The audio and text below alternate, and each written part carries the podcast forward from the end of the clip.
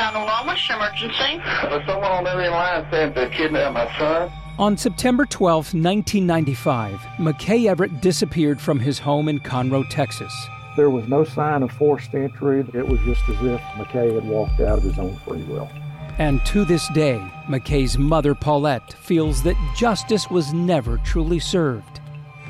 Ransom is available now. Listen at ransompodcast.com or wherever you get your podcasts.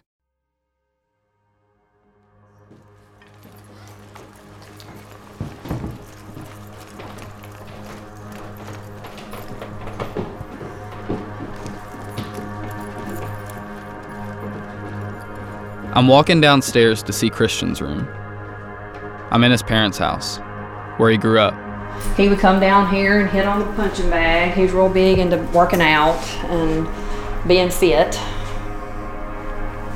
This was um, his pride and joy dirt bike that I got him when he was 16. Said he wanted that instead of a car. When I stepped inside his room, I immediately noticed the bright orange bike, raised on a stand. It was impossible to miss. Years ago, the bike got a lot of use. Christian even raced it. Now, it's been cleaned up and placed on display. His helmet rests on the seat. Do you spend a lot of time down here? Mm-hmm. You know, he loved his room, and that's why I was so surprised when he moved out because He had a good setup a whole basement to himself, and a door leading out to the lake, the place he spent most of his time. he just liked it here. You know, he could go right out the door and be on the lake. He kind of had his own little area down here.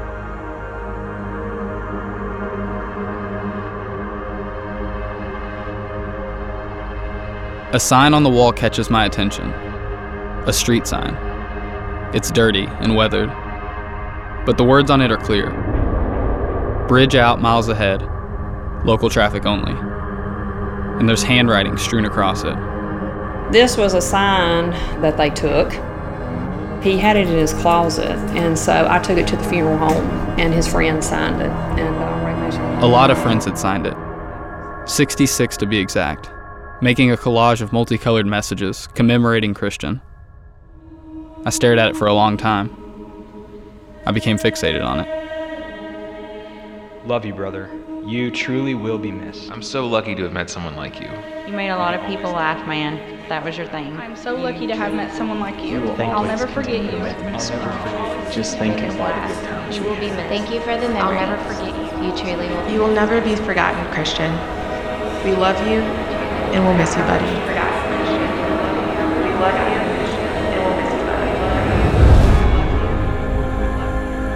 People just don't make these kinds of statements and these kinds of numbers unless there's some validity to them.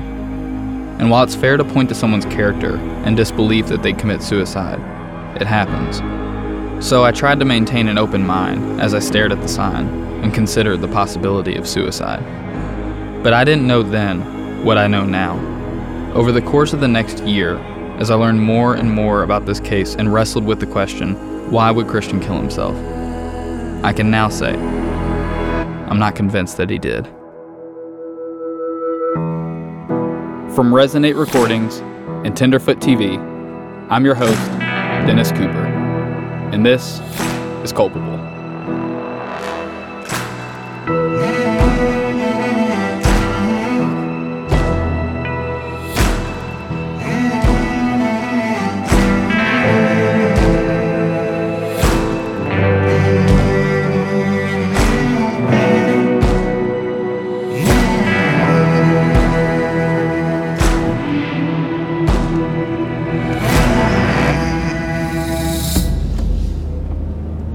I travel with two of our producers, Mark and Jacob, to Mississippi to meet with the Andreacchios, Christian's family.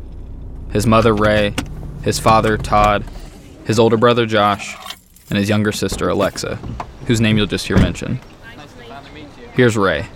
Well, this is the wonderful neighborhood of Dalewood. Dalewood is in Lauderdale, Mississippi. It's a gated community that surrounds Dalewood Shore Lake. The Andreacchios' home is right on the lake, on top of a hill overlooking it. It's peaceful there.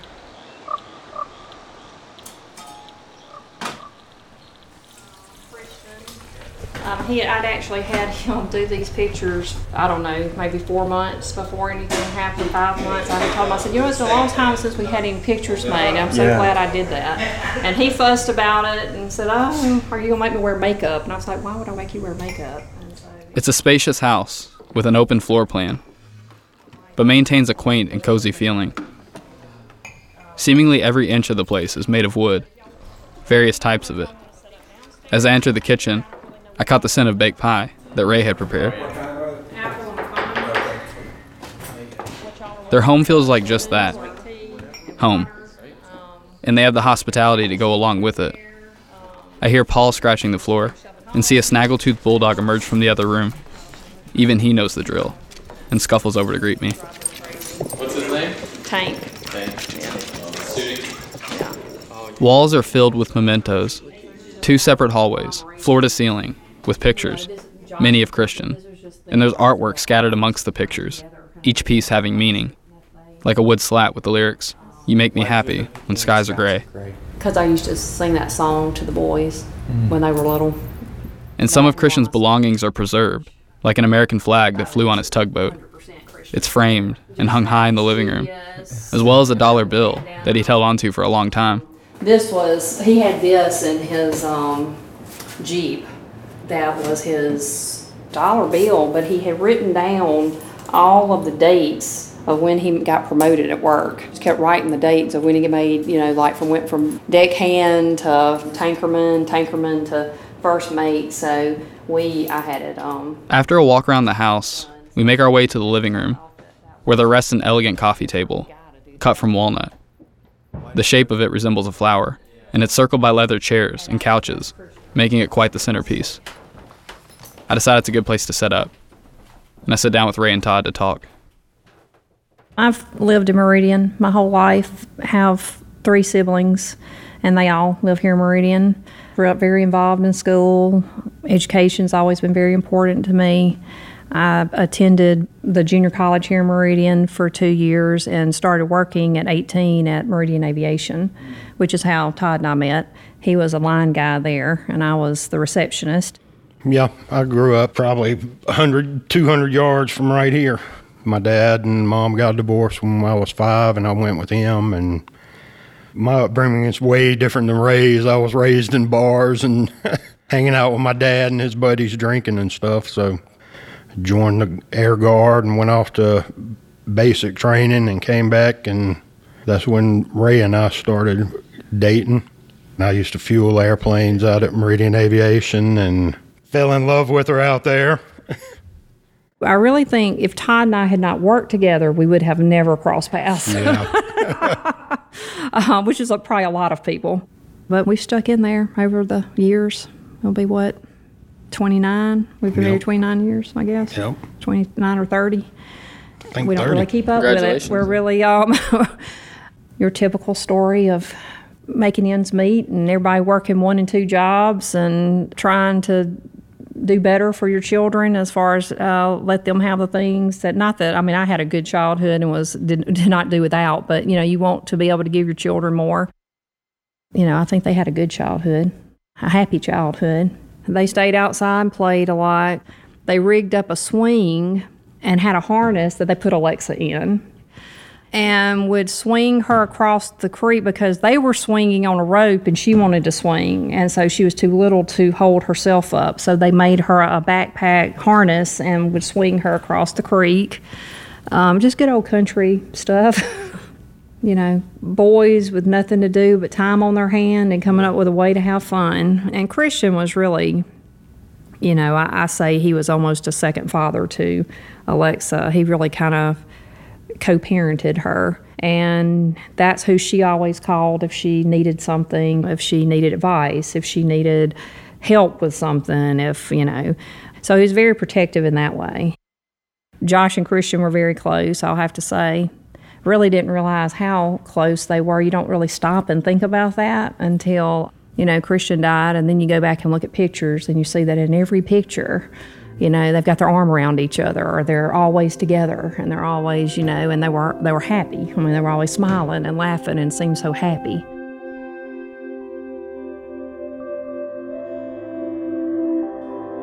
They were very close to my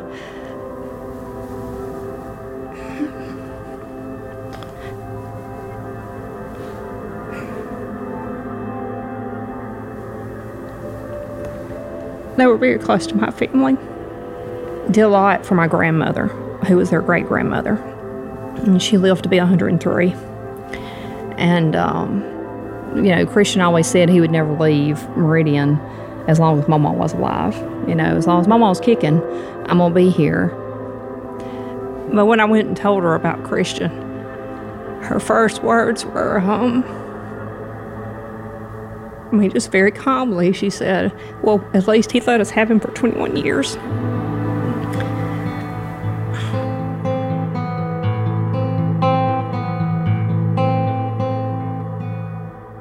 He loved it up here. You know, he loved the water. He loved, loved the boats, you know, going out on the pontoon boat, the jet ski. Used to see him in the mornings on the jet ski at like six o'clock out there just floating around, jet ski floating around with him because he got in such a habit of getting up early on the boat, getting up at five, and then be ready to work at five thirty. When he came home for his fifteen days, he was used to getting up early. What Rae is mentioning is Christian's job, working on a tugboat at Magnolia Marine. Christian was only 18 years old when he started working there, but he was passionate about his work and good at it. Really good. On track to becoming the youngest captain they've ever had good A couple of times a week in the back of my mind, I think, where the heck is Christian when I'm doing something, you know, because he's always been there with me. We worked together, and I guess he was nine years old when he first started coming to work with me, and I think we'd work about five hours a day, and then we'd screw around a few. they had a very laid back work environment, let's say. After getting an idea of their past, I asked Rae how she feels now, looking back on everything. Well, we tried, you know, looking back now. Trying to get by then, yeah, you know. and I mean, I think that you look back and you see all the mistakes, you know. Times when you should have been at home and you were working. You know, because I worked a lot, I did not have the memories that I feel like I should have had. Um, and of course you you don't think that um, time is limited so you think you have plenty of time to make those memories and everything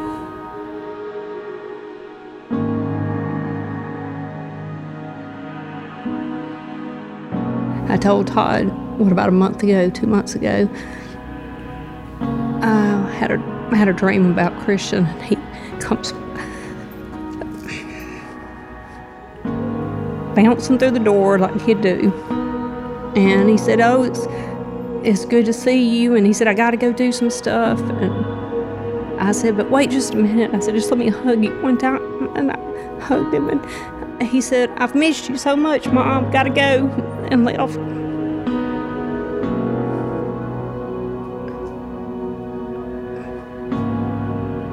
Mine always goes back to I wish I would have done things different. I just wish that we would have been in a better place. He and I, um, when he passed, I was just glad that I had talked to him that morning. And I had not texted, I'd actually called him and we'd had a conversation. So that's, you know, kind of the thing that um, I guess keeps me sane.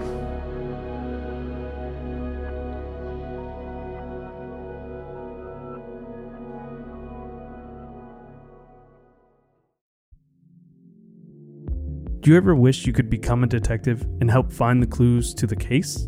How about all of that in a mobile game that you can take anywhere? In June's Journey, each scene leads to a new, thrilling storyline. Uncover the mystery of June's sister's murder and find out about scandalous family secrets. The gameplay lets you find hidden clues as you investigate a murder mystery. Escape to a bygone age of mystery, danger, and romance. Let your imagination run wild when decorating your island estate and collect scraps of information to fill your photo album and learn more about each character. Whether you're craving a good mystery or looking for an escape, you can immerse yourself in the world of June Parker. June's Journey is a hidden object mystery game with a captivating detective story taking you back to the glamour of the 1920s with a diverse cast of characters. Each new scene takes you further through a thrilling murder mystery story that sets the main protagonist, June Parker, on a quest to solve the murder of her sister and uncover her family's many secrets. I travel so much while working that I personally love to play it while sitting around airports with all that free time I have. Can you crack the case? Download June's Journey for free today on iOS and Android. Welcome to a journey into the heart of the Texas Renaissance Festival, the nation's largest and rowdiest celebration of medieval fantasy. But what lurks beneath the facade of tights and turkey legs? Well, we dove deep into the empire to uncover a history marred by mystery and misconduct, murders, assaults, and other crimes that tarnish its legacy. This isn't just a fairy tale, it's a cautionary tale of power, fantasy, and the consequences that follow when they all collide. Search for Crime Waves Renaissance Texas on Apple Podcasts, Spotify, or wherever you're listening now. I've gone back and forth about this. I mean, I've never watched it, and I don't really want to watch it. But I mean, we have the the DVD of Christian's funeral.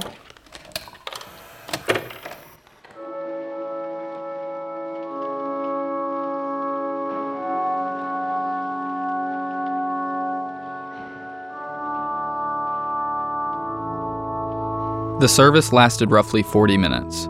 It opened with a cover of the song Tears in Heaven by Eric Clapton. A few of Christian's friends shared eulogies. They'd start lighthearted, with funny stories and fond memories of Christian, but they all ended with an overwhelming expression of tremendous loss. You could tell Christian really made an impact in these people's lives.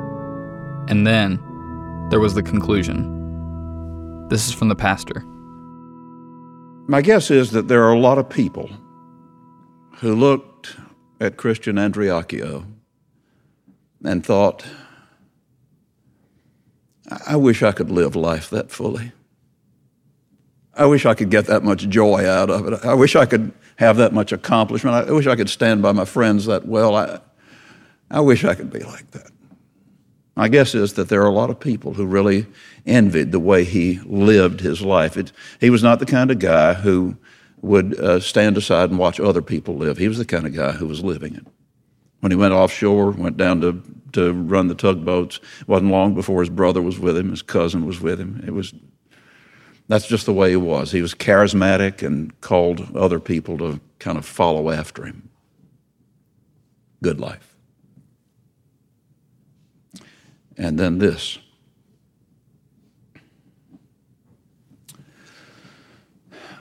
I told Rae yesterday, um,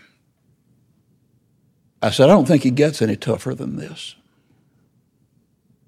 I think this is the hardest thing any parent can ever live through. I believe that.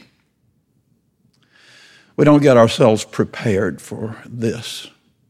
Because the way life is supposed to work is that your parents die and then you die, and then your children die. That way, you never have to face your children's death. You never have to deal with anything like this. If it just happens like it's supposed to, and then the upper generation dies, and then you die, and then they die, it works out okay. But it's not supposed to happen like this. And so, when you're putting together the jigsaw puzzle of your life, and you're trying to put everything in its proper place. And it doesn't all come at once, and you kind of have to think about things and put things in their proper place. And you're putting together this jigsaw puzzle of your life. And you have this piece.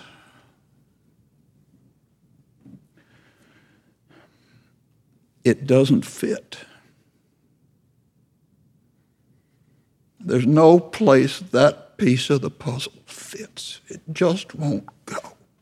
It's not supposed to be a part of your life.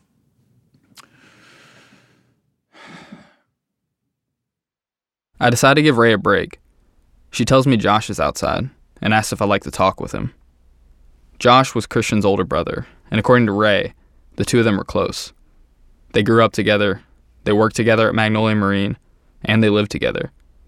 But at the time of Christian's death, they weren't living at the Andreacchios' home in Lauderdale. Three months prior to Christian's death, Christian and Josh rented an apartment together in Meridian, Mississippi, which is where most of this story will take place. It was in this Meridian apartment, on February 26, 2014, that Christian was found dead in the bathroom from a single gunshot wound to the head. I see Josh seated underneath the deck on a large concrete patio near the shore. He's staring out at the lake, watching a storm move in. His hands are folded together in front of his chest. He's quiet and seems deep in thought. Josh recounts what unfolded on February 26th. We were in somewhere below New Orleans, and I was building tow, or I might have been breaking it down. I can't remember. And I, my captain called me up there to the wheelhouse, and I went up there and talked on the phone to the guy, and they were asking me if you know I'd heard from Christian and stuff like that. Like no, and they told me uh, he committed suicide. Like no, he didn't. And I just hung up the phone. I went back out there and started working, and I had to finish because nobody else was there. So I know I got off the boat, uh, woke up the guy that usually relieves me, and I think a captain from another boat, or might have been a pilot from another boat, got me and took me up to New Orleans, and I met my uncle, and he came and picked me up and brought me here. I knew something was off, Yeah. but I mean, I didn't think it was this bad. I mean, I had just talked to Christian the day before. I mean, I, I helped him get off the boat. Something was off. I just knew it was. Christian never struggled with like depression or anything. I didn't really. He never seemed depressed to me, so he was kind of always happy-go-lucky. I mean, he'd get pissed off sometimes or agitated, but never like he was not somebody to just be sad and sit around and you know be depressed. He would, you know, go out and party, go you know ride a boat around the lake or something like that, go to the beach. Constantly had things to do. Which, I mean, I guess that doesn't have any bearing on if you're depressed because you can still be depressed and do things, but he never seemed depressed. I mean, he seemed pretty, pretty happy with where he was at.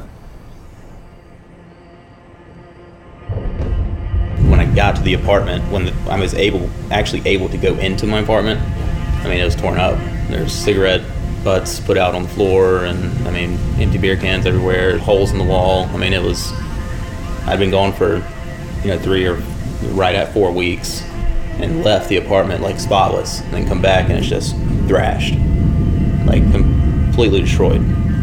Like even Christian's bed just had like this huge, like where it looked like somebody took a knife and was cutting into it. To, I don't know if they thought something was in it or what, but there was just in the middle of the bed, there was just this huge gash marks where someone had ripped out the cushioning of the bed, and it looked like somebody was looking for something. everything that I had heard and been told by the police and stuff like that just doesn't line up. I mean, just looking at it from a common sense standpoint, I mean, I don't need to see crime scene photos. I mean, if I just see the blood and I use common sense, like this is way too much blood over here than it should be, there's no way. I mean, it's just impossible. It's physics. I mean, it doesn't work like that. You know, blood can't leave a room with a shut door. It can't go around and get inside of a I mean, it just can't happen. It doesn't. And if this happened here, it'd be impossible. And I mean, just also, if you shoot a bathtub with a 45, it's not going to ricochet off of a fiberglass bathtub. It's just going to go through it. So I mean, I guess it's kind of it's kind of like an inner conflict for me of trying to believe it because the police are telling you this is what happened, and also not believing it because I mean, why would he? I would much rather believe that they're just crooked than believe that they're completely incompetent. Everything's kind of, over the past four years, just focusing on this one thing.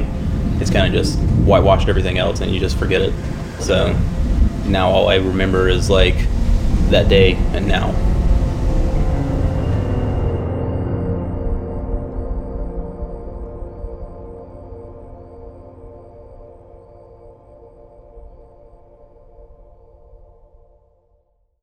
As my conversation with Josh reaches an end, I decide to follow up with Rae and Todd to ask them about the moment they heard the news. Todd and I were out to eat. I'd gotten off work and we were eating, and um, his dad called him a couple of times and told him that he needed to come home, but didn't really say why. He just said, You need to come home. And we, quite frankly, just kind of ignored it and kept eating. And then he finally called and said, um, Something has happened to one of the kids. You need to come home. So we, of course, got up and jumped in the car and we kind of went back and forth about, well, I mean, it can't be Alexa, she's at church, and it can't be Christian because he's on the boat. And we just, I just talked to him this morning, and you know, he was really worried it was Josh because Josh was newly on the boat, inexperienced as far as the boat, was afraid he might have been hurt. Got to his dad's house, and his dad, and I really don't know why they called his dad. I mean, I guess they had his number for some reason and his dad told us that um, Christian was dead. And I told him no, that that wasn't true. That Christian was on the boat, and he said, well, he's been, you know, he's committed suicide at the apartment. And I said, well, that's not true. I talked to him this morning. He's on the boat, and like I said, kept calling him and calling Josh, trying to get Josh on the phone. Nobody was answering and they showed up and I told them, I said, it's not Christian. And they gave me his driver's license. Josh and I actually were talking about this earlier today. You know, he was saying, well, when did you start questioning that it wasn't suicide? And I said, well, I don't think I ever thought it was suicide. I mean, I think immediately we thought something wasn't right, but like I said, you didn't really act on it as far as ask too many questions, or well, quite frankly, at first we thought that you know you have your trouble. I mean, we'd never had any dealings with the police. I just assumed they'd do what they were supposed to do. We called Wilburn repeatedly, who was the detective that was assigned. He would never return our phone calls. To this day, we have never spoken to Wilburn. Um, he never returned a phone call the entire time. He never anything. And we would call and we would call, wanting to know, you know, because we were wanting to tell him, you know, we don't think. I mean, we want to know, like, what what went on, what you know. He would never return our phone calls. So then I scheduled a meeting with the chief at that time, who was Chief Lee. I would say that that was probably, if I had to guess, maybe three weeks after everything. We went and met with him, and he was very arrogant and very condescending. Um, he had Sharp, Lieutenant Sharp, or uh, was in there with us, and he said that he wanted him there because he was over the investigators. And basically, you know, I, my my purpose of going there was to say I want the case because I mean they closed it. I mean it was done, and I said I want it opened, and I want you to let MBI come in. Well, he just flat out refused and said, I mean, he wouldn't even consider it. He said, it, "Nope, it was a suicide. I'm, we're not doing anything." And I, you know, told him, asked him why, and he said, "Well, just because there's, you know, we're not." And he told me I needed to go home and just accept it. And I said, "So you're telling me if your daughter?" He had a picture of a, his daughter on his desk. I said, "So if you're telling me if your daughter?" Um, they told you today that your daughter committed suicide, that you'd go home and accept it. And he said, I sure would. I said, okay. So I said, there's no reason for us to meet. There's nothing else to be said. So we got up and left. Sadly, this is a case that never received the attention it deserved, and that extends beyond law enforcement. The Andreacchios contacted local newspapers requesting they do a story. They even offered to buy ad space, but were denied. They were also turned down by billboard marketing companies. At one point, they actually recorded a news segment, but it was pulled without reason and never released. And as for law enforcement, a mere 45 minute investigation by the Meridian Police Department was all the time spent before ruling Christian's death a suicide. MPD has remained closed minded since and have stuck with their ruling. As it stands today, the case is closed. But it was never really closed for the Andreacchios, who have continued investigating over the years, amassing a wealth of information interviews, police reports, pictures from the crime scene, the list goes on. I can't stress enough the importance of the work they've done and the records they've kept. It's amazing. And I know I'd be lost without it and without them. There's a lot to unpack here, and still a lot of work to be done. It's going to be a process. But at the end of the day, not only are the Andreacchios confident that Christian's death was a homicide, they are confident his case can be solved. No, no possible way he could have committed suicide. I mean, that's to me, it's zero percent. Oh, well, this is definitely a homicide. We're not going to stop until we get something done, some resolution to this. So I want to pass along to you something somebody told me a long, long time ago. What he said to me was, trust the process. You never know exactly what it is that's going to help something to click for you. You don't know what circumstance you'll find yourself in when you finally get to put this a little more in its place. Trust the process. Allow God to do what He does step by step, person by person, catalyst by catalyst that helps to get that piece of the puzzle that won't fit. Trust the process.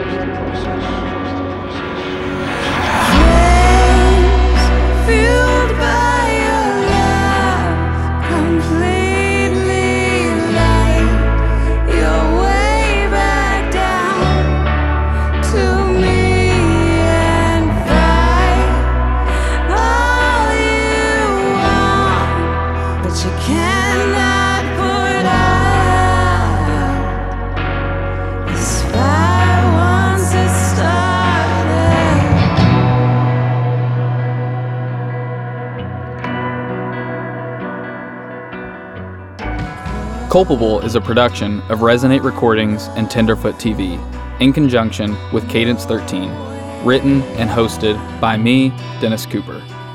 Executive producers are Jacob Bozarth, Mark Menery, Dennis Cooper, Donald Albright, and Payne Lindsey. Additional production by Whitney Bozarth, Courtney Cooper, Meredith Stedman, and Mason Lindsay. Audio editing and sound design by Resonate Recordings. If you have a podcast or are looking to start one, check us out at resonaterecordings.com. Our theme music and score is by Dirt Poor Robins, cover art by Drew Bardana. Additional music for this episode by Lovers and Madmen. You can follow us on social media at Culpable Podcast. Show notes as well as bonus content can be found on our website, culpablepodcast.com. If you enjoyed this episode, please take time to subscribe, rate, and review. Your feedback is greatly appreciated. Thank you for listening.